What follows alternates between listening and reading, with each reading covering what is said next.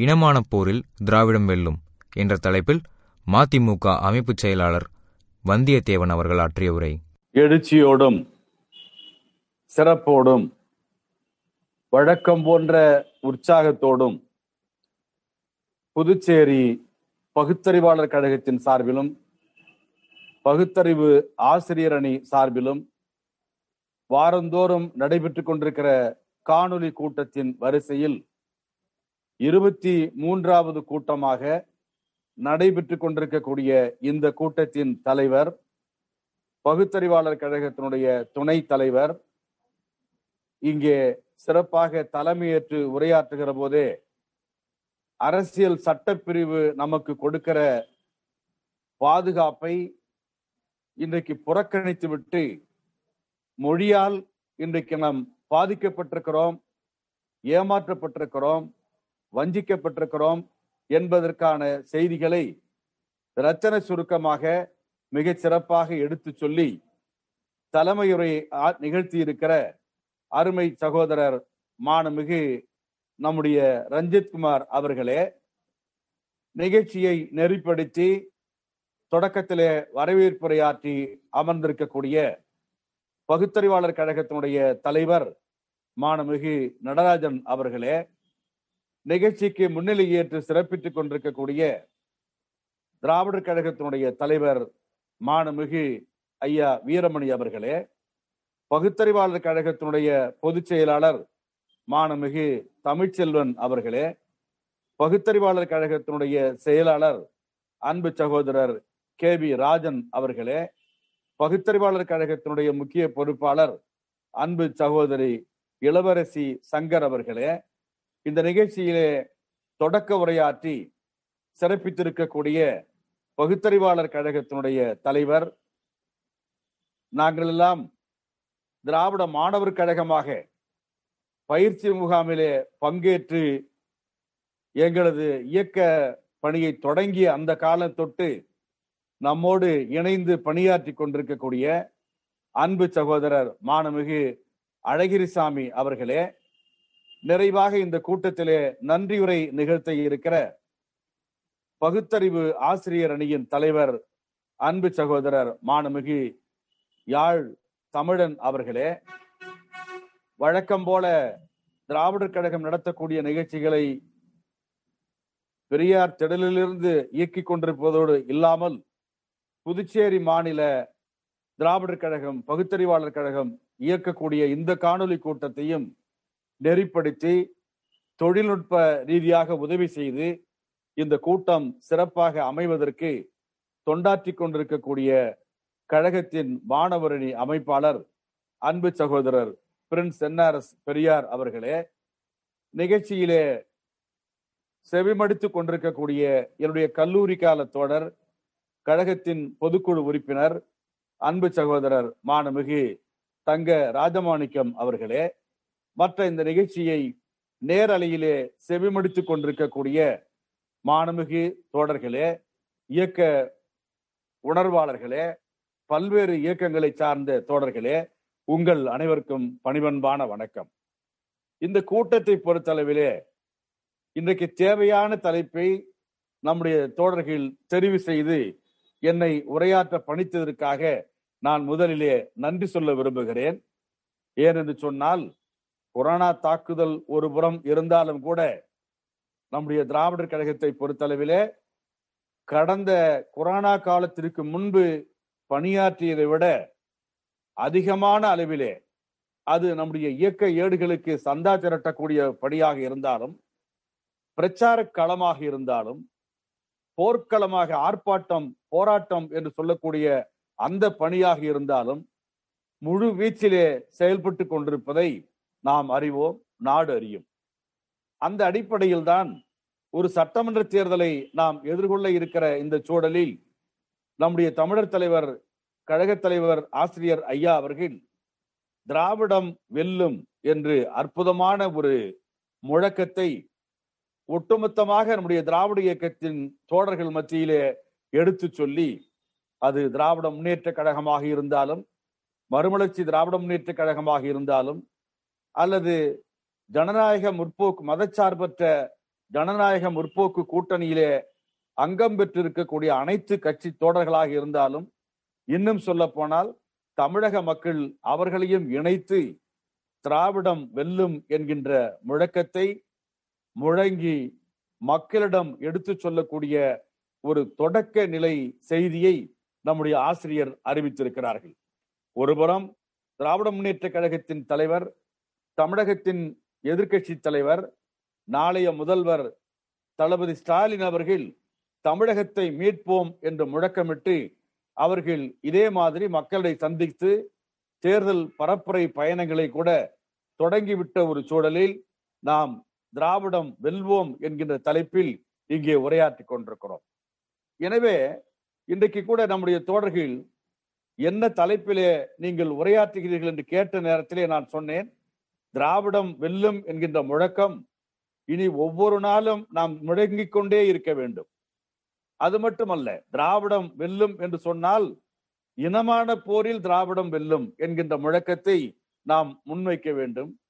ஏன் என்று சொன்னால் வருகிற சட்டமன்ற தேர்தல் இந்த தேர்தலை பொறுத்தளவிலே இது ஒரு சராசரி தேர்தல் அல்ல. ஐந்து ஆண்டுகளுக்கு முன்பு நடக்கிற ஒரு சாதாரணமான வழக்கமான ஒரு தேர்தல் அல்ல. அதற்கு மாறாக இது ஒரு இனமான போராக இன்றைக்கு நடந்து கொண்டிருக்கிறது. இந்திய வரலாற்றையே குறிப்பிடுகிற போது பண்டித ஜவஹர்லால் அவர்கள் நேரு அவர்கள் சொல்லுவார்கள் இந்திய வரலாறு என்று சொன்னால் இது ஆரியர்களுக்கும் திராவிடர்களுக்கும் நடந்த போராட்டம். அதனுடைய செய்திதான் இந்திய வரலாறு என்று நேரு குறிப்பிடுவார்கள். அப்படி இங்கே நம்மை பொறுத்தளவிலே இந்திய துணைக்கண்டத்திலே தமிழகத்திலே எடுத்துக்கொண்டால் நடக்கிற நிகழ்வுகள் நாள்தோறும் நடக்கிற நிகழ்வுகள் நாள்தோறும் நாம் சந்திக்கிற போராட்டங்கள் அனைத்துமே தேவ அசுர போராட்டமாகத்தான் தொடர்ந்து இன்றைய வரையில் நடந்து கொண்டிருக்கிறது. அந்த அடிப்படையிலே தான் திராவிடம் வெல்வோம் என்று சொன்னால் பல நண்பர்களுக்கு திராவிடம் என்ற சொல்லே கூட கசக்கிறது குமட்டுகிறது அவர்களுக்கு. அது மட்டுமல்ல இன்றைக்கல்ல இது திராவிடம் என்ற சொல்லை நாம் என்றைக்கு எடுத்து உயர்த்தி பிடித்தோமோ அந்த காலத்திலே இருந்து குறுக்கு சால் ஓட்டக்கூடியவர்கள் குதர்க்கம் பேசக்கூடியவர்கள் பேசிக்கொண்டே இருந்தார்கள். தொடக்கத்திலே அறிவாசான் தந்தை பெரியார் அவர்கள் காலத்திலே கூட இந்த கேள்வி எழுப்பப்பட்டது. அதற்காக நம்முடைய குடியரசு ஏடு முப்பது ஒன்பது ஆயிரத்தி தொள்ளாயிரத்தி நாற்பத்தி நாலு அந்த ஏட்டினை நான் படித்துக் கொண்டிருந்த போது இந்த கூட்டத்திற்காக நான் படித்து கொண்டிருந்த போது அதிலே ஒரு செய்தியை நான் படித்தேன். திராவிடம் என்று சொல்லுகிறீர்களே திராவிடம் என்று சொல்லுகிற சொல் கூட தமிழ் சொல் கிடையாது. அவங்க ரொம்ப ஆராய்ச்சி எல்லாம் போய் செய்து கேட்டார்கள். எனவே இந்த சொல்லே தமிழ் சொல் இல்லையே இதை எப்படி நாம் ஏற்றுக்கொள்வது என்று தமிழ் உணர்வுக்கு நமக்கு யாரும் பாடம் புகட்ட வேண்டிய அவசியம் இல்லை. ஆனாலும் கூட சில பேர் கேள்வி கேட்ட நேரத்துல தந்தை பெரியார் அவர்கள் பளிச்சென்று சொன்னார்கள். என்ன என்று சொன்னால் நாங்கள் ஆரியர்கள் சொல்லக்கூடிய அவர்கள் கற்பிக்கக்கூடிய அந்த அடிப்படை வாதத்தை நாங்கள் நிராகரிக்கிறவர்கள் மறுக்கிறவர்கள் அதற்கு எதிர்ப்பாக குரல் எழுப்பக்கூடியவர்கள் அதை எதிர்த்து போராடக்கூடியவர்கள். அது மட்டுமல்ல நம் மக்களுக்கு இன உணர்ச்சி தேவை. நம்முடைய மக்களுக்கு இன எழுச்சி தேவை.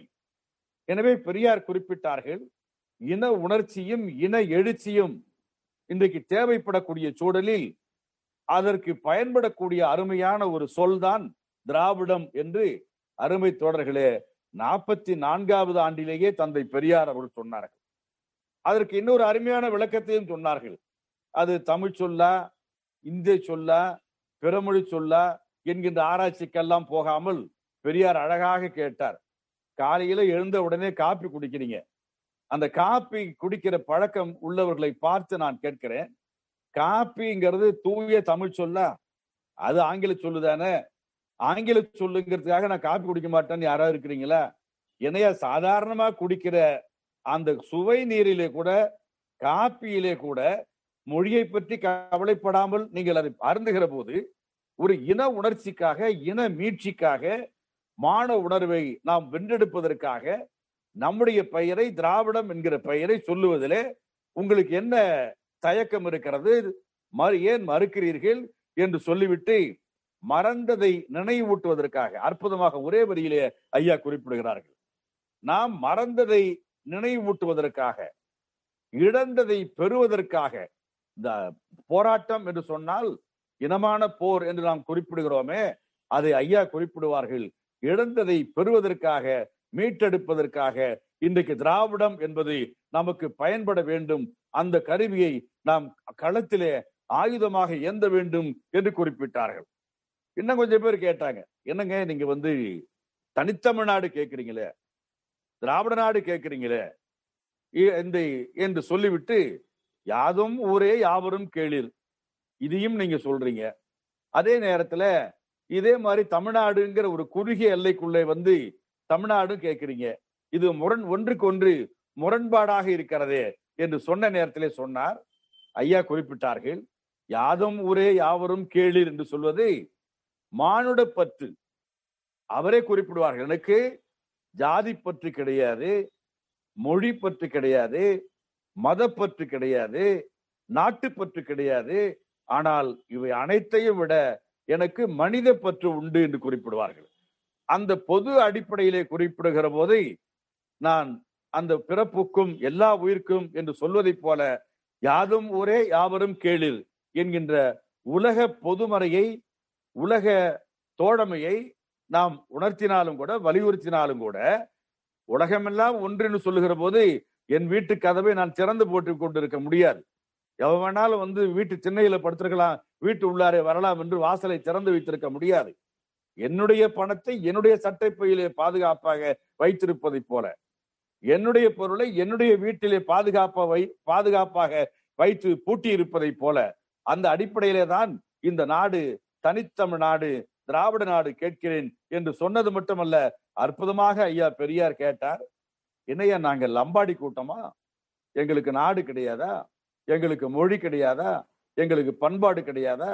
எங்களுக்கு இலக்கியம் கிடையாதா? எங்களுக்கு வரலாறு கிடையாதா? இவ்வளவும் இருக்கிற நாங்கள் அதை பெறுவதற்கு அதை காப்பதற்கு அதை வளர்த்தெடுப்பதற்கு இன்றைக்கு தனி தமிழ்நாடு பயன்படுகிறது. எனவேதான் திராவிட நாடு திராவிடருக்கே பிறகு தமிழ்நாடு தமிழருக்கே என்று நான் கொ- முழக்கமிடுகிறேன் சொல்லுகிறேன் அதற்காக குரல் கொடுக்கிறேன் என்று இப்படி திரும்பிவாதம் பேசிய சக்திகளுக்கெல்லாம் தந்தை பெரியார் அவர்கள் அவருடைய காலத்திலேயே சரியான விளக்கத்தை பதிலடியை சொன்னார்கள். அது மட்டுமல்ல இதில் வெற்றி காண்பதற்கு திராவிடம் வெல்லும் என்று இன்றைக்கு நாம் முழங்குகிறோம் என்று சொன்னால் இதிலே வெற்றி பெறுவதற்கான திசையை வழிகாட்டும் நெறியை தந்தை பெரியார் அவர்கள் இதே மாதிரி ஆயிரத்தி தொள்ளாயிரத்தி நாற்பத்தி ஐந்தாம் ஆண்டு இதே குடியரசு ஏட்டிலே பதினேழு ரெண்டு நாற்பத்தி ஐந்து என்று ஒரு செய்தியை குறிப்பிடுகிறார்கள். நம்முடைய லட்சியத்திலே நாம் வென்றெடுக்க வேண்டும் லட்சியத்தை என்று சொன்னால் போராட்டத்திலே வெற்றி பெற வேண்டும் என்று சொன்னால் எப்படி என்பதற்கு மிக சுருக்கமாக தந்தை பெரியார் அவர்கள் ஒரு கார் அந்த விளக்கத்தை குறிப்பிடுகிறார்கள். சமுதாயத்துறையிலே அரசியலை மறந்து ஆரியர்களோடு போர் தொடுத்தால் சமுதாய இழிவு தானாக நீங்கிவிடும். எவ்வளவு அற்புதமா சொல்றாரு பாருங்க. முதலிலே ஒற்றுமை இருக்க வேண்டும். அதுல ஒற்றுமை என்று சொல்லு சொல்லுகிற போது சாதி மதங்களை விட அரசியலாலே பிரிந்து கிடக்கிறவர்களையும் சேர்த்து சொல்லுகிறார். நாம் எல்லோரும் ஒருங்கிணைந்து ஆரியர்களோடு நம்முடைய போர் முறையை தொடுத்தால் சமுதாயத்திலே இருக்கிற இழிவு இருக்கிறதே அது தானாகவே ஓடிவிடும் மறைந்துவிடும் நீங்கிவிடும் என்று சொல்லுகிறார். அதே மாதிரி பொருளாதாரத்திலே இன்றைக்கு வேதனை இருக்கிறது. பொருளாதாரத்திலே ஏற்றத்தாழ்வு இருக்கிறது. ஏழை பணக்காரன் முதலாளி தொழிலாளி என்கிற அந்த நிலைமை இன்றைக்கும் தொடர்ந்து கொண்டிருக்கிறது. ஏழை ஏழையாகவே இருக்கிறான். அம்பானியும் அதானியும் கொரோனா காலத்திலும் கொடுத்து திரிகிறான் என்று சொன்னால் இதற்கு எப்படி இதை வென்றெடுப்பது என்பதற்கும் ஐயா குறிப்பிடுகிறார்கள். இதே மாதிரி பொருளாதார துறையில் அந்த துறையிலும் அரசியலை மறந்து வடநாட்டாரோடு நாம் போர் தொடுத்தால் சுரண்டல் நம்மிடமிருந்து நீங்கிவிடும் என்று குறிப்பிடுகிறார்கள். இந்த இரண்டும் நீங்கினால் வெள்ளை ஆ- வெள்ளை ஆரியன் ஆதரிப்பாரற்று தானாகவே ஓடிவிடுவார்கள். வெள்ளைக்காரன் காலத்திலே வெள்ளைக்காரர்களை விரட்டுவதற்கு எல்லோரும் அணிதிரண்டது கொண்டது அந்த நேரத்துல வெள்ளை ஆரியர்களை வெள்ளை பார்ப்பனர்களை விரட்டுவதற்கு அந்த ஆதிக்கத்தை ஒழித்து கட்டுவதற்கு நம்முடைய இன உணர்ச்சியை வென்றெடுப்பதற்கு இந்த காரியத்தை இந்த வழிவகையை அறிவாசான் தந்தை பெரியார் அவர்கள் சொன்னார்கள் வலியுறுத்தினார்கள் என்று சொன்னால் அந்த அடிப்படையில நாம் ஒருங்கிணைந்து நின்ற காரணத்தினால் திராவிடம் இனமான போரில் இன்று நாளை வெல்லப்போவது மட்டுமல்ல தொடர்ந்து சுயமரியாதை இயக்கமும் அறிவாசான் தந்தை பெரியார் அவர்களும் களத்திற்கு வந்த திராவிட இயக்கமும் வந்த காலம் தொட்டு திராவிடம் வென்று கொண்டேதான் இருக்கிறது. ஒரு சில தேர்தலிலே நீதி கட்சி தோற்றிருக்கலாம். ஒரு சில தேர்தல்களிலே திராவிட முன்னேற்ற கழகம் தோற்றிருக்கலாம் தோற்று தோற்கடிக்கப்பட்டிருக்கலாம். ஒரு சில வேளைகளிலே நம்முடைய ஆட்சி கலைக்கப்பட்டிருக்கலாம்.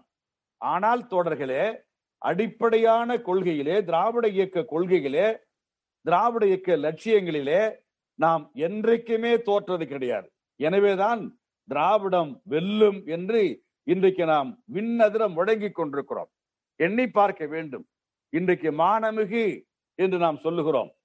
இதுதான் திராவிடம். மாண்புமிகு என்பது வரும் போகும். இன்னைக்கு நாம் மாண்புமிகு தேர்தலிலே தான் களத்திலே நிற்கிறோம். அது அதிகாரத்தை கையிலே பற்றி கைப்பற்றி இந்த கொள்கைகளை நிறைவேற்றுவதற்கு அங்கே நாம் சந்திக்க வேண்டிய களத்தை சந்திப்பதற்கு நின்று கொண்டிருந்தாலும் கூட வெறும் மாண்புமிகுவாக இருந்தால் எந்த பயனும் இருக்காது. ஆனால் மானமிகு இணைந்த மாண்புமிகுவாக இன்றைக்கு அரசியல் துறையிலே நின்றால்தான் நம்மாலே வெற்றி பெற முடியும். இனமானம் என்று சொன்னால் தன்மானம். நம்முடைய ஒவ்வொருவர்களுக்கும் இருக்கக்கூடிய மானம் தன்மானம். இனமானம் என்று சொன்னால் ஒட்டுமொத்த நம்முடைய தமிழர்களுக்கு இருக்கக்கூடிய இனமானம். இருக்க வேண்டிய இனமானம். அதை காப்பதற்குத்தான் தந்தை பெரியார் அவர்கள் இனமானத்தை மீட்டெடுக்கத்தான் அவர் உருவாக்கிய அற்புதமான இந்த இயக்கத்திற்கு சுயமரியாதை இயக்கம் சுயமரியாதை மானத்தை அடிப்படையாக கொண்டு சுயமரியாதை இயக்கம் என்கிற பெயரிலே அவர்கள் உருவாக்கி தந்தார்கள். என்னென்ன எதிர்ப்புகள் எல்லாம் வந்தது? எப்படியெல்லாம் நம் நம் மக்கள் கண்மூடித்தனமாக இன்றைக்கு பார்ப்பனர்கள் பின்னாலே சொன்று சென்று கொண்டிருந்த ஆதிக்கவாதிகள் பின்னாலே அடிமையாக கொத்தடிமையாக நின்று பகுத்தறிவை இழந்து விலங்கை போல நின்று கொண்டிருந்த அந்த மக்கள் மத்தியிலே அறிவு உணர்ச்சியை கொளுத்தினார் தந்தை பெரியார். எதிர்ப்பை பற்றி கவலைப்படவில்லை. அவர் உயர்த்தி பிடித்த இந்த கொள்கை சுடரிலே பலர் தெளிவடைந்தார்கள். தெளிவடைந்து அணிவகுத்து வந்தார்கள். அப்படி வந்ததனுடைய விளைவுதான் இனமான போரில் நாம் வென்றோம் வென்று கொண்டிருக்கிறோம் வெல்வோம். ஒண்ணு வேண்டாம் நம்முடைய பெயர் திரு என்று நாம் சொல்லுகிறோம். இந்த திரு என்று சொல்லுகிற பெயர் அடைமொழி இருக்கிறதே அந்த திரு என்பதற்காகவே ஒரு பெரிய போராட்டத்தை இன உணர்ச்சியை பெரியாரும் திராவிட இயக்கமும் தமிழ் உணர்வாளர்களும் ஓங்கி ஒழித்தார்கள் வற்புறுத்தினார்கள். ஸ்ரீ என்று அந்த காலம் ஸ்ரீமான் என்று இருந்த காலம் கணம் என்று இருந்த காலம் இதெல்லாம் இன்னைக்கு போயிடுச்சு இல்ல? திராவிடத்திலே நாம் வென்றிருக்கிறோம் அல்லவா? நாம் திரு என்று அழைக்கப்பட்டது மட்டுமல்ல தோழர் என்று தந்தை பெரியார் நம்மை அழைக்க சொன்னது மட்டுமல்ல கடவுளையே கூட இன்றைக்கு அருள்மிகு என்கிற வார்த்தை திராவிட முன்னேற்ற கழகம் ஆட்சிக்கு வந்த பிறகு அறநிலையத்துறை நீதி கட்சியினுடைய அருமையான சாதனையாக அமைந்த பிறகு கடவுளுக்கே கூட அருள்மிகு பழனியாண்டவர் கோயில் என்று போடக்கூடிய அளவிற்கு அந்த இனமான போரை அங்கு ஆத்திக நாத்திக பேதமில்லாமல் உருவாக்கினார்கள் என்று சொன்னால் அது திராவிட இயக்கத்தினுடைய சாதனையாக இன்றைக்கு நாம் எண்ணி பார்க்கிறோம். திராவிடம் அன்றைக்கு இன்றைக்கு வென்றெடுத்ததிலே அதை நாம் குறிப்பிடலாம். அதே மாதிரி சமத்துவம் என்று சொல்லுகிற போது அதைத்தான் ஆசிரியர் ரெண்டு நாளைக்கு முன்பு கூட குறிப்பிடுகிற போது திராவிடம் என்று சொன்னால் சமத்துவம். திராவிடம் என்று சொன்னால் ஜனநாயகம். திராவிடம் என்று சொன்னால் சமூக நீதி. திராவிடம் என்று சொன்னால் மனித நேயம் என்றெல்லாம் குறிப்பிட்டார்களே. அதற்கு பிறப்பாலே சாதி வேறுபாடு அது ஒரு புறம் இருக்கட்டும். எந்த சாதியாக இருந்தாலும் பெண்கள் என்று சொன்னால் அடிமைகள் என்று இருந்த அந்த காலகட்டம் இருந்தது. அப்படி இருந்ததால் தான் அன்றைக்கு தொடக்கத்திலே இந்த குடும்ப நல திட்டம் என்கிற திட்டத்தை தந்தை பெரியார் அவர்கள் ஆயிரத்தி தொள்ளாயிரத்தி முப்பத்தி ஆறாம் ஆண்டிலேயே கற்ப தடை என்கின்ற அருமையான அந்த அந்த வாக்கியத்தையே சொல்லி அந்த பிறக்கிற கற்பத்தடை அல்லது பிள்ளை பேற்றை அடக்கி ஆளுதல் என்று அருமையான புத்தகத்தை கூட கட்டுரையை கூட குடியரசுல எழுதி குடும்ப நலத் திட்டத்தை தந்தை பெரியார் அவர்கள் தொடக்கத்திலே வலியுறுத்தினார்கள். அந்த நேரத்திலே பல பேர் என்ன சொன்னாங்க? பகவான் கொடுக்கறான். இதை போய் தடுக்கலாமா? பிள்ளை பேரை தவிர்க்கலாமா? இது கடவுளுக்கு விரோதமான செயல் அல்லவா? என்றெல்லாம் பேசிக் கொண்டிருந்த நேரத்திலே அருமையான விளக்கத்தை சொல்லி பகவான் இதுதானே கொடுக்க வேண்டும். ஆசிரியர் கூட சொல்லுவாரு பகவான் கொடுக்கறதா இருந்தா பத்து பசுமாட்டை கொடுத்துருக்க மாட்டானா? பாலை கறந்து பெரிய ஆளா இருப்பானே? வேற வசதி வாய்ப்புகளை கொடுக்காத கடவுள் இதை மட்டும் ஏன் கொடுக்கிறான்?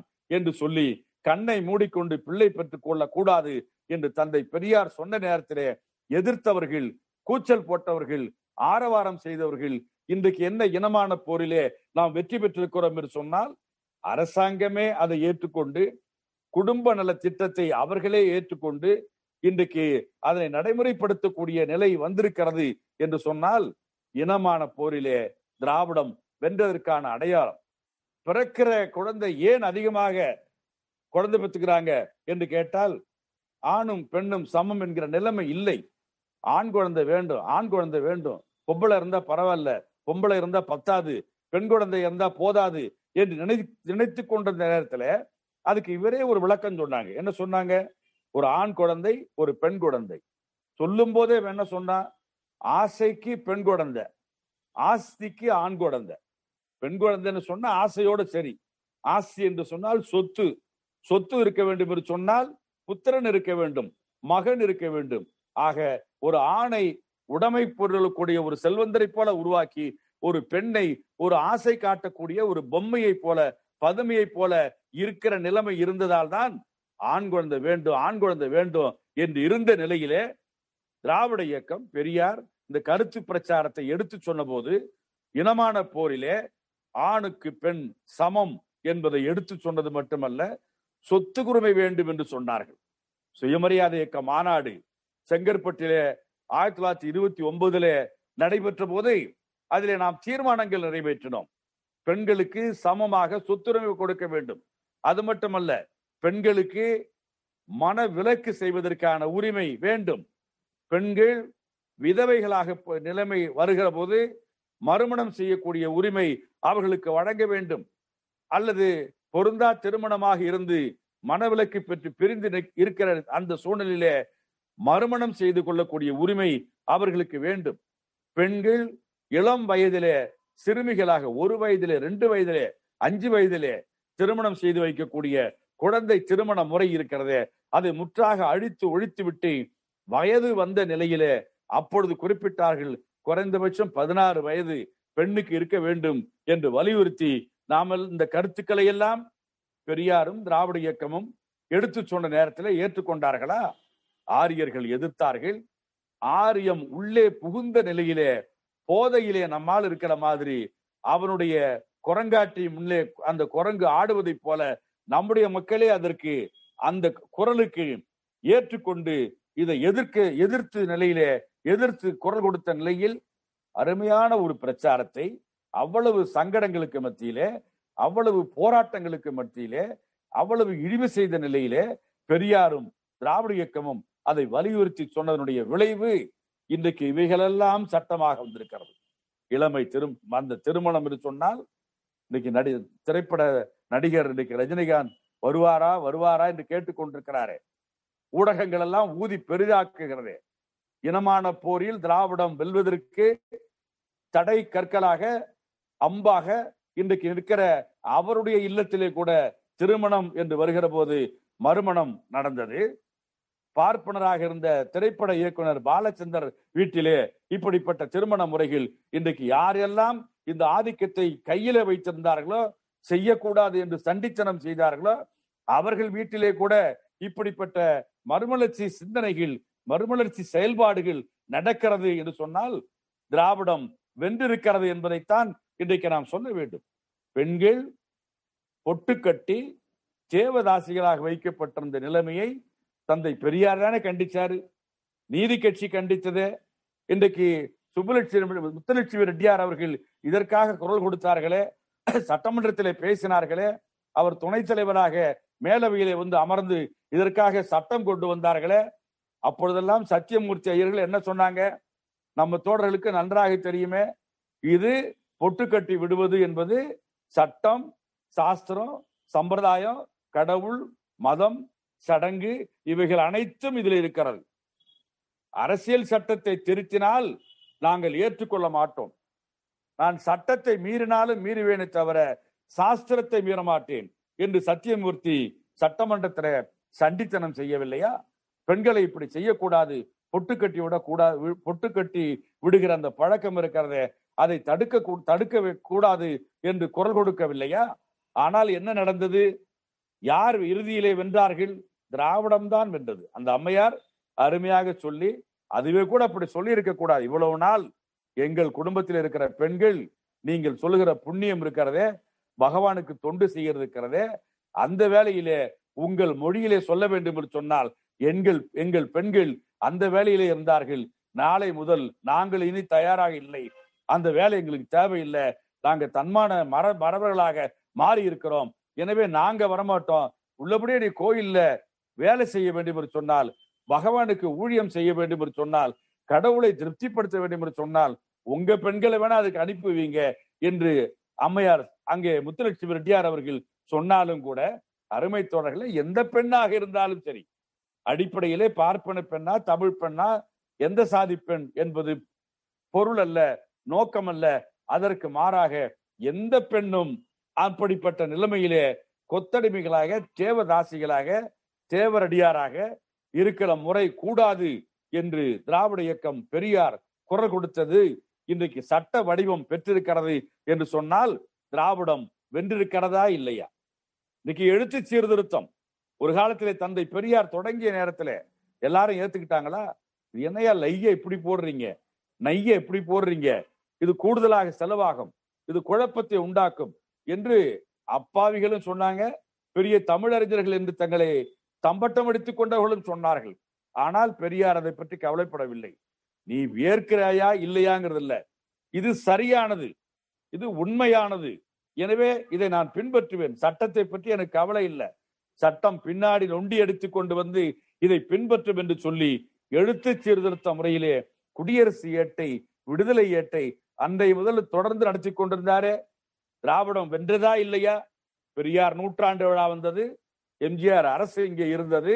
அந்த நேரத்திலே அடிமையாக எழுத்து சீர்திருத்தத்தை இந்த அரசு நடைமுறைப்படுத்துகிறது என்று சொல்லி அந்த எழுத்து சீர்திருத்தம் நடைமுறைப்படுத்தப்பட்டது என்று சொன்னால் திராவிடம் வென்றது என்பதுதான உண்மை.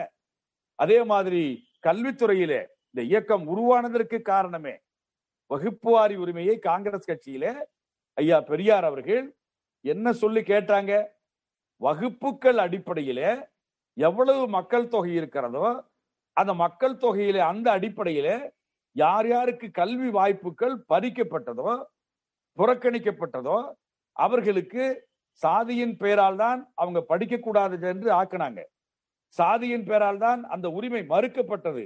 எனவே அதே சாதியின் பெயராலே அந்த உரிமைகளை பெறுவதற்கு நீங்கள் கேளுங்கள் என்று பெரியார் காங்கிரஸ் கட்சியில கேட்டார். மாநாட்டிலே கூட அல்ல தோழர்களே மாநாட்டிலே ஐந்து மாநாட்டிலே திருச்சியிலே திருவண்ண நம்முடைய திருநெல்வேலியிலே சேலத்திலே திருப்பூரிலே திருச்சியிலே கடைசியாக காஞ்சிபுரத்திலே நடந்த மாநாடுகளிலெல்லாம் மாநாட்டு கொட்டகையிலே உணவு கொட்டகையிலே காங்கிரஸ் கட்சியில் இருக்கிற பார்ப்பனர் இல்லாத தலைவர்களை எல்லாம் வாவு சிதம்பரம் பிள்ளை- சிதம்பரம் பிள்ளை அவர்கள் தண்டபாணி தண்டபாணி பிள்ளை அவர்கள் திருவிகா அவர்கள் வரதராஜ நாயுடு அவர்கள் இப்படிப்பட்ட பார்ப்பனர் அல்லாத தமிழ் தலைவர்களை எல்லாம் தமிழ் மக்களை எல்லாம் ஒன்று திரட்டி இந்த தீர்மானத்தை கொண்டு வந்து கொடுத்த போது ஏற்றுக்கொண்டார்களா? பார்ப்பனர்கள் ஏற்றுக்கொண்டார்களா? அன்றைக்கு என்ன சொன்னாங்க? பர்சன்டேஜுக்கு சொல்லி அடிக்கு வேட்லி என்று சொல்லி அந்த ஒரு குழப்பத்தை கூட உண்டாக்கி அதுல கஸ்தூரி ரங்க ஐயங்காரும் சீனிவாச சாஸ்திரியும் அன்றைக்கு இருந்த பார்ப்பன காங்கிரஸ் கட்சியுடைய தலைவர்களும் அதை ஏற்றுக்கொண்டார்களா? தொடர்ந்து மறுத்ததால தானே தந்தை பெரியார் அவர்கள் காங்கிரஸ் கட்சியிலிருந்து வெளியேறி சுயமரியாதை இயக்கத்தை உருவாக்குனாங்க. ஆனா அந்த கல்வி வாய்ப்புகள் சமூக வாய்- சமூக நீதி வாய்ப்புகள் திராவிட திராவிடம் எழுப்பிய நேரத்திலே ஆரியம் மறுத்தது பார்ப்பனையம் மறுத்தது இந்திய தேசிய மறுத்தது காங்கிரஸ் கட்சி மறுத்தது. இன்னைக்கு என்ன நிலைமை? அருமை தோழர்களே இன்றைக்கு அது சட்ட வடிவம் பெற்றது மட்டுமல்ல முதலாவது சட்ட திருத்தம் தந்தை பெரியார் அவர்களாலே நிறைவேற்றப்பட்டது என்று சொன்னால் அதற்கு பிறகு மாநில அளவிலே இருந்த இடஒதுக்கீட்டு உரிமை மத்தியிலேயும் கிடைப்பதற்கு ஒரு மண்டல் ஆணையம் நியமிக்கப்பட்ட போது நம்முடைய ஆசிரியர் ஐயா வீரமணி அவர்கள் திராவிடர் கழகம் திராவிட முன்னேற்ற கழகம் அன்றைக்கு இருந்த காங்கிரஸ் கட்சி இ- வலதுசாரி கம்யூனிஸ்ட் கட்சி ஆக இப்படிப்பட்ட அனைத்து கட்சிகளும் சேர்ந்து போராடி மாநாடுகளை கூட்டி மக்களை திரட்டி போராட்டங்களை நடத்தி அதனுடைய விளைவாக சமூக நீதி காவலர் வி. பி. சிங் அவர்கள் காலத்திலே நாடாளுமன்றத்திலே அறிவாசான் தந்தை பெரியாருடைய பணிக்கு வீர வணக்கத்தை தெரிவித்து புரட்சியாளர் அம்பேத்கர் பெயரை குறிப்பிட்டு டாக்டர் அம்பேத்கர் அவர்கள் பெயரை குறிப்பிட்டு அப்படிப்பட்ட நிலைமையிலே சாகு மகராஜ் மராட்டிய மண்டலத்திலே மறுமலர்ச்சி சிந்தனை விதைத்த அவர் பெயரை அவர் பெயரையெல்லாம் குறிப்பிட்டு அந்த மண்டல் ஆணையம் நிறைவேற்றப்பட்டது கல்வி வேலை வாய்ப்புகள் மாநில அரசில் மட்டுமல்ல மத்தியிலும் இடம்பெற்றது என்று சொன்னால் அதற்கு பிறகும் ஆரியம் இடைஞ்சல் பண்ணிக்கொண்டே இருந்தது. கிரிமி லேயர் என்கிற முறையை கொண்டு வந்து புகுத்தினார்கள். வருமான வரம்பு வரம்பு என்கிற முறையை கொண்டு வந்து புகுத்தினார்கள். அப்படிப்பட்ட நேரத்திலும் திராவிடம் தொடர்ந்து எதிர்த்தது.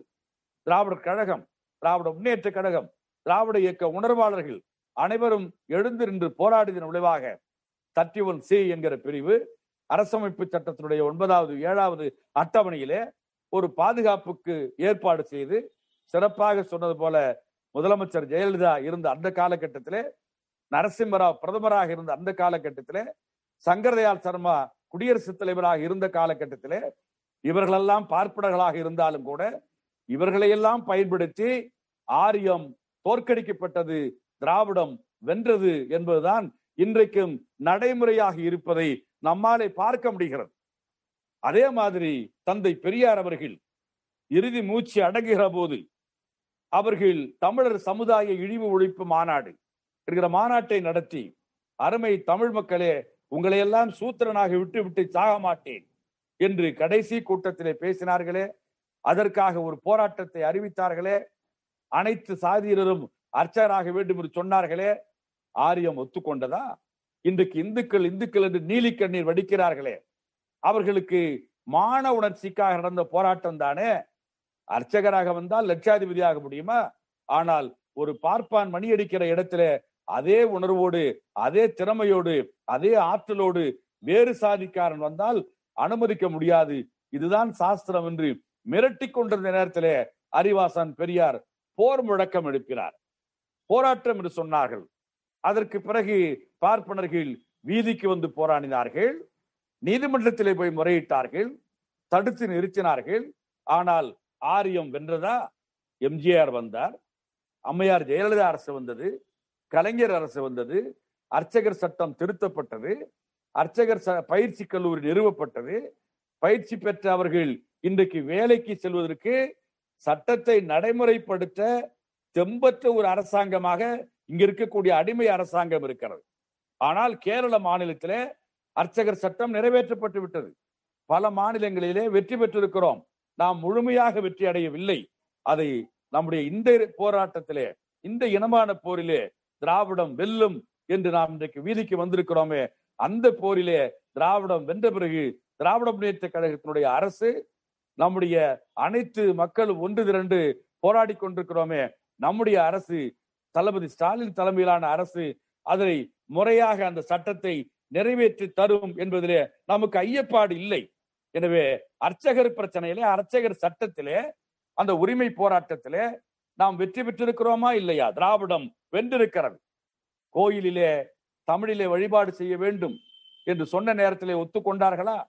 பூஜை நேரத்திலே நீச பாஷையிலே நான் பேச மாட்டேன் என்று சங்கராச்சாரிகள் நம்ம தமிழ் மொழியை இழிவு செய்யவில்லையா? கோயிலிலே தமிழிலே வழிபாடு செய்தால் எங்கள் கடவுளுக்கு புரியாது என்று சொல்லவில்லையா? சிதம்பரம் ஆலயத்திலே தேவாரத்தை பாடியதற்காக அந்த முதுபெரும் பெரியவரை அடித்து துரைத்து வெளியிலே தள்ளவில்லையா? போராட்டம் தொடர்ந்து கொண்டுதானே இருக்கிறது. தஞ்சாவூரிலே கோயில் ராஜராஜ சோழன் கட்டிய அந்த கோயில் கும்பாபிஷேகம் என்று சொன்னார்களே. அந்த விழாவிலே தமிழிலே சடங்கு செய்யக்கூடாது. சமஸ்கிருதத்திலே தான் செய்ய வேண்டும் என்று இன்றைக்கும் சண்டித்தனம் செய்தார்களா இல்லையா? ஆரியர்கள் பார்ப்பனர்கள் ஆரியம் தொடர்ந்து குரல் கொடுத்ததா இல்லையா? ஆனால் இறுதியிலே வென்றது எது? கலைஞர் அரசு வந்து சட்டம் போட்டார்களே. இந்து அறநிலையத்துறை நடத்தக்கூடிய கோயில்களிலே தமிழிலே அர்ச்சனை செய்வதிலே தவறு இல்லை இன்னும் சொல்ல போனால் அந்த பக்தன் சொல்லட்டும். நான் தமிழிலே எனக்கு வழிபாடு வேண்டும் என்று சொன்னால் தமிழிலே அர்ச்சனை செய். எனக்கு தமிழ் தெரியாது என்று ஒரு அர்ச்சகன் சொன்னான் அவன் தமிழ் தெரியாதவன் இங்க வச்சிருக்காரு வெளியில அனுப்புங்க. அவனுக்கு எந்த மொழி தெரியுமோ அந்த மொழி இருக்கக்கூடிய ஊர்ல அவனை அனுப்பு என்று சொல்லி அருமையான ஒரு சட்டத்தை கலைஞர் அரசு அன்றைக்கு நிறைவேற்றியது. அதற்கு பிறகும் அதை எதிர்த்தும் ஆரியம் ஓடி தடுத்து நிறுத்தி நீதிமன்றத்திலே உச்ச நீதிமன்றத்திலே தடையாணை பெற்றது. எனவே அதிலேயும் திராவிடம் வென்றிருக்கிறது என்பதை நம்மாலே பார்க்க முடியும். சாதி பெயர்கள் இன்றைக்கு தமிழ்நாட்டிலே திராவிட இயக்கம் திராவிட இயக்கம் விருதுநகர் மாநாட்டிலே நாம் தொடங்கினோமே. சுயமரியாதை இயக்க மாநாட்டிலே இனி இந்த பெயரை சாதி பெயரை நாம் உச்சரிக்க கூடாது. சாதி உணர்வுக்கு நாம் அப்பாற்பட்டிருக்க வேண்டும் என்று சொல்லி அதுவரையிலே ஈவே ராமசாமி நாயக்கர் என்று சொன்னது ஈவே ராமசாமியாக மாறவில்லையா? அப்படி பல தலைவர்கள் தங்கள் சாதி பெயரை பின்னாடி இருந்த ராமனா அந்த ராமச்சந்திர சேர்வை என்று சொன்ன அந்த அவர் சேர்வை என்பதை எடுத்தார்கள். பல பேர்கள் திராவிட இயக்கத்திலே மட்டுமல்ல அந்த உணர்வு அடிப்படையாக மெல்ல மெல்ல மெல்ல வளர்ந்து இன்றைக்கு தமிழ்நாட்டிலே என்ன நிலைமை பார்க்கிறோம்? வடநாட்டிலே பொது உடைமை கட்சிகளில் இருக்கிறவர்கள் கூட சாதி பெயரிலே இஎம்எஸ் நம்பூதிரி பாத் என்று சொன்னால்தான் தெரியும்.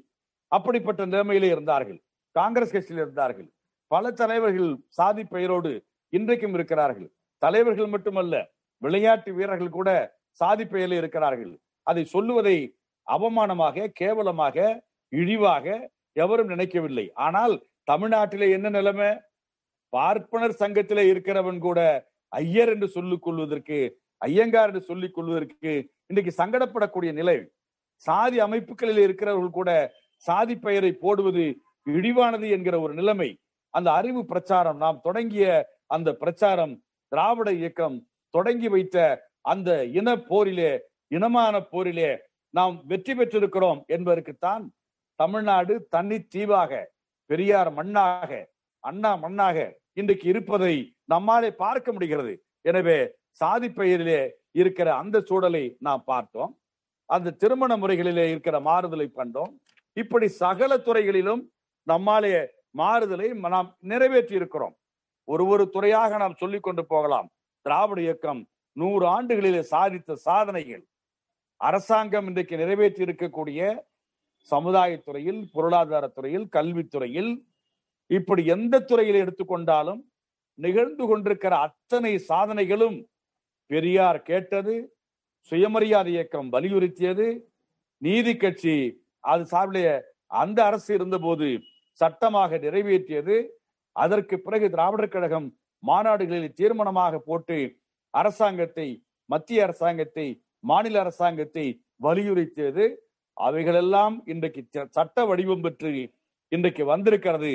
இன்றைக்கு ஆட்சி அதிகாரத்தில மக்களுக்கு பயன்படக்கூடிய நல்ல பழமாக இன்றைக்கு மக்களுக்கு பயன்பட்டு பயன்பட்டு கொண்டிருக்கிறது என்று சொன்னால் திராவிடம் வென்றிருக்கிறது என்பதுதான் கடந்த கால உண்மை.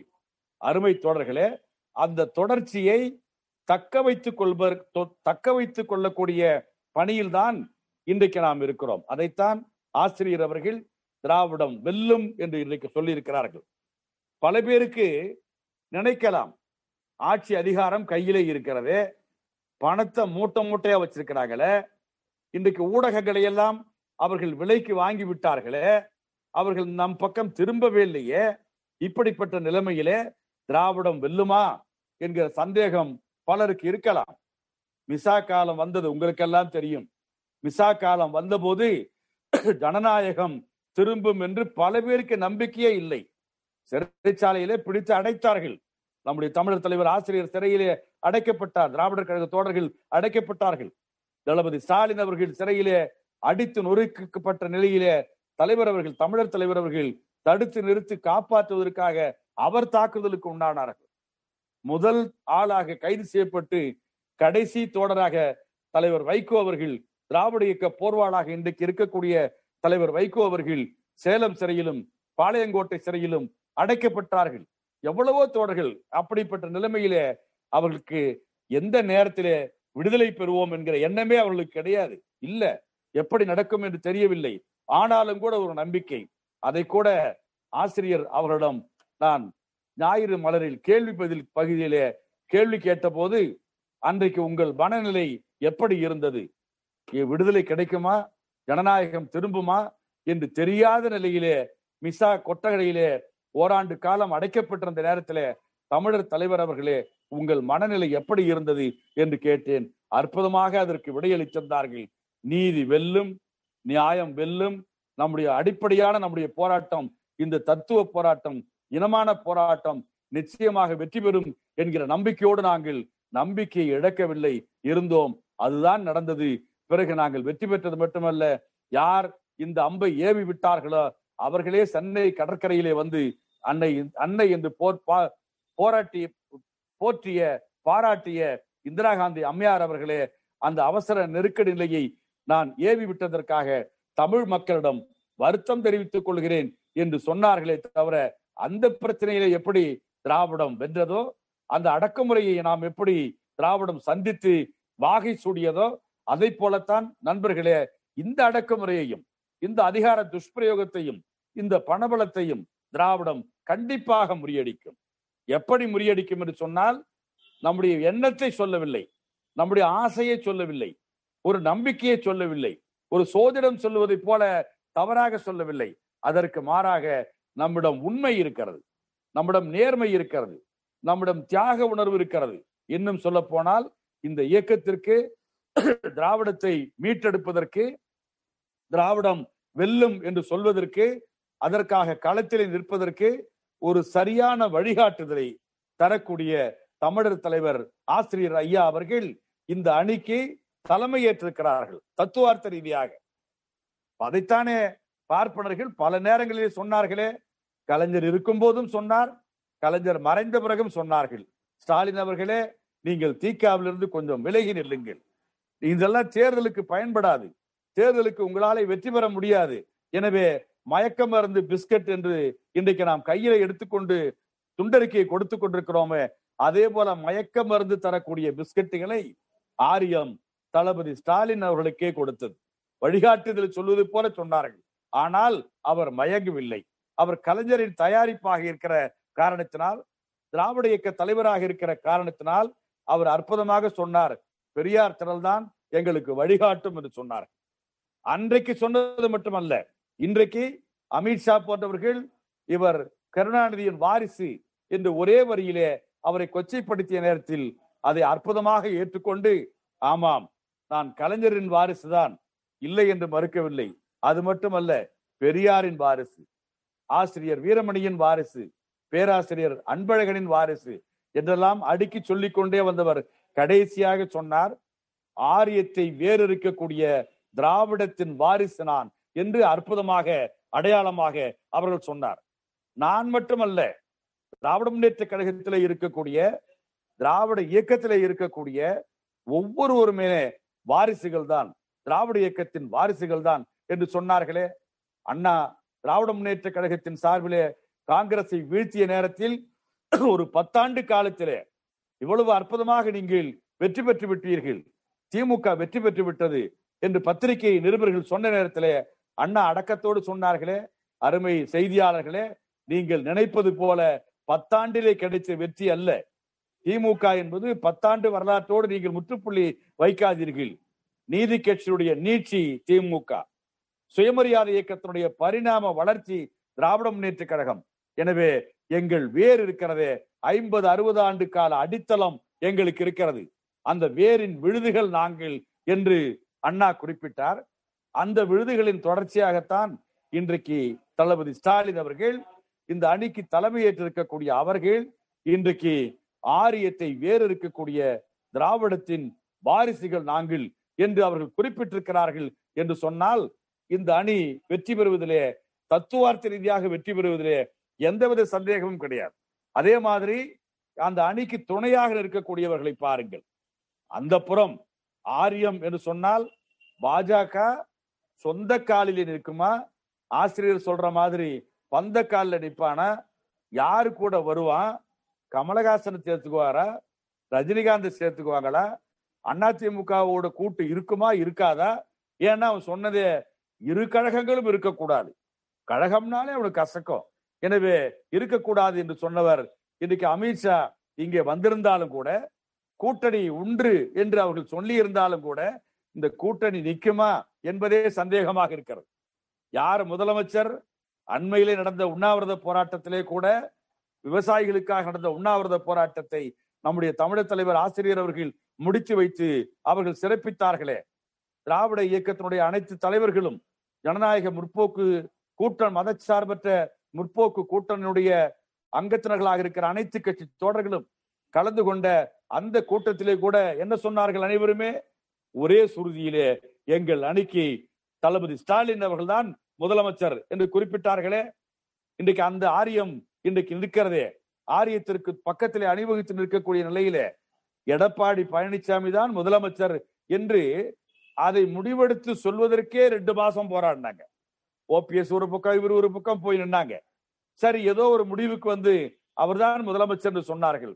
இன்றைக்கு பாஜகவுடைய தலைவர் முருகன் என்ன சொல்றாரு? யார் முதலமைச்சர் என்பதை நாங்கள் முடிவு செய்வோம். அப்படிதான் அந்த கூட்டணி போய் கொண்டிருக்கிறது. எனவே அந்த கூட்டணியிலே யார் இருப்பாங்க? எவ்வளவு காலம் இருப்பாங்க? எப்ப வெளியில வருவாங்க? என்பதெல்லாம் ஒன்றுமே தெரியாது. ஏன் என்று சொன்னால் அங்கே கொள்கையே கிடையாது. கொள்ளையடிப்பதை தவிர இன்றைக்கு அதற்கு அடிமை சேவகம் செய்வதை தவிர வேறு நோக்கம் இல்லை என்கின்ற நிலையிலே அந்த கூட்டணி இருக்கிறது. பணத்தை வைத்துக்கொண்டு அதிகாரத்தை வைத்துக்கொண்டு எப்படியாவது தமிழ்நாட்டிலே கால் ஊற்றி விடலாம் என்று பாஜக நினைக்கிறது. நடக்கவே நடக்காது என்பதற்கு வேறெங்கும் போக வேண்டியில்ல. விவசாயிகள் இன்றைக்கு வீதிக்கு வந்து போராடி கொண்டிருக்கிறார்களே. அந்த விவசாயிகள் போராட்டம் அவர்கள் ஏதோ பஞ்சாபில் இருக்கிறவர்கள் போராடுகிறார்கள். ஹரியானாவில் இருக்கக்கூடியவர் போராடுகிறார்கள் மாவோயிஸ்டுகள் போராடுகிறார்கள் கார்பரேட்டுகள் காசு கொடுத்து நடத்துகிறார்கள் என்று தப்பும் தவறுமாக பிதற்றி கொண்டிருந்தாலும் கூட உளறி கொண்டிருந்தாலும் கூட இன்றைக்கு இந்தியா முழுக்க ஒரு மிகப்பெரிய பின்னடைவை பாஜகவுக்கு உருவாக்கி இருக்கக்கூடிய விவசாயிகள் எழுச்சி தமிழகத்திலே அவ்வளவு எளிதிலே அவர்கள் வெற்றி பெற முடியவே முடியாது. ஆரியம் தன்னுடைய அத்தனை அந்த அத்தனை பலத்தையும் இழந்து மண்ணை கவ்வுவது உறுதி என்பதற்கு இந்த விவசாயிகள் பிரச்சனை கல்வி பிரச்சனை எடுத்துக்கொண்டால் இன்னமும் படிக்க முடியாத தற்கொலை செய்து கொண்டிருந்த நம்முடைய மாணவிகளுடைய கண்ணீர் அல்லற்பட்டு அழுத அந்த கண்ணீர் இருக்கிறதே ஒரு படையாக நின்று முறியடிக்கும் என்று குரல் நெறியை நம்முடைய தமிழர் தலைவர் உண்ணாவிரத போராட்டத்திலே குறிப்பிட்டு சொன்னார்களே அந்த உணர்வோடு இன்றைக்கு தமிழ் மக்கள் அத்தனை பேரும் இருக்கிறார்கள். ஒரு ஒரு பிரச்சனை எடுத்துக்கொண்டாலும் கூட இன்றைக்கு நீட் தேர்வாக இருந்தாலும் கல்வி பிரச்சனையாக இருந்தாலும் ஐஐடி பிரச்சனையாக இருந்தாலும் தினந்தோறும் அறிக்கை தளபதி ஸ்டாலின் வெளியிடுகிறார்கள். திராவிட இயக்க போர்வாள் தலைவர் வைகோ வெளியிடுகிறார்கள். தினந்தோறும் ஆசிரியர் அவர்கள் ஒவ்வொரு நாளும் விடுதலையிலே அறிக்கை வந்து கொண்டிருக்கிறது என்று சொன்னால் ஒவ்வொரு நாளும் ஒரு யுத்தத்தை தமிழர்கள் மீது திராவிடத்தின் மீது ஒரு ஆயுதத்தை ஒரு அம்பை வீசி சிதைக்கிற வேலையை திராவிட இயக்கத்தை தமிழகத்தை சிதைக்கிற வேலையை செய்து கொண்டிருக்கிறது என்கிற உணர்வு அருமை தோழர்களே. கண்டிப்பாக தமிழ் மக்களுக்கு தெரியாமல் இல்லை. இவர்கள் நினைப்பது போல காசு பணம் எல்லாம் பலிக்காது. அவர்கள் ஒரு முடிவுக்கு வந்து விட்டார்கள். இனி இந்த தேர்தலிலே பாஜகவை இங்கே அண்ட விடக்கூடாது. இங்கே கால் ஊன்ற விடக்கூடாது. என்ன ஒரு வேலை தூக்கி கொண்டு வந்தாலும் மதத்தை எடுத்து சொன்னாலும் இந்து மதத்தை எடுத்து பேசினாலும் மத வெறுப்பை விசிறிவிட்டாலும் இவர்கள் யார்? நமக்கு விரோதிகள். சுருக்கமாக சொல்ல வேண்டும் என்று சொன்னால் ஆரியம் இன்றைக்கு நம்மை படிக்க கூடாது என்று சொல்லுகிறது மாநில உரிமைகளை சிதைக்கிறது இந்தியை சமஸ்கிருதத்தை திணிக்கிறது இடஒதுக்கீடு கிடையாது என்று சொல்லுகிறது படிக்கக்கூடாது என்று சொல்லுகிறது சிறுபான்மை சமுதாயம் இங்கே இருக்கக்கூடாது என்று சொல்லுகிறது. இப்படிப்பட்ட நிலைமையை மான உணர்ச்சி என்று சொன்னால் அர்ச்சகர் பிரச்சனையில் இருந்து தமிழ் மொழி பிரச்சனையிலிருந்து அனைத்திலும் கொஞ்சம் கூட பின்வாங்காமல் சத்தியமூர்த்தி அன்னைக்கு என்ன சொன்னார்களோ அன்றைக்கு பார்ப்பனர்கள் என்ன பேசினார்களோ அதையே பேசிக்கொண்டு அமித்ஷாவும் மோடியும் எடப்பாடி துணையோடு வந்தால் அருமை தோழர்களே திராவிடம் எளிதிலே முறியடிக்கும் வீழ்த்தும் படுதோல்வியை சந்திக்க செய்யும் இந்த தேர்தலிலே அந்த உணர்ச்சியை நாம் பொதுமக்களிடம் எடுத்து செல்வோம் தமிழ் மக்களிடம் எடுத்து சொல்லுவோம். இந்த இன பகவர்களுடைய அந்த தவறான செயலை நாம் எடுத்து சொல்லி நமக்கு விரோதமான தமிழ் மக்களுக்கு தமிழர்களுக்கு திராவிட இயக்கத்திற்கு நேர் எதிரிகள் எதிரிகளாக இருக்கக்கூடிய அவர்களை மக்கள் மன்றத்தில அம்பலப்படுத்துவோம். இனமான போரில் இந்த போரிலும் திராவிடம் வெல்லும் திராவிடம் வெல்லும் திராவிடம் வெல்லும். வாய்ப்புக்கு நன்றி வணக்கம்.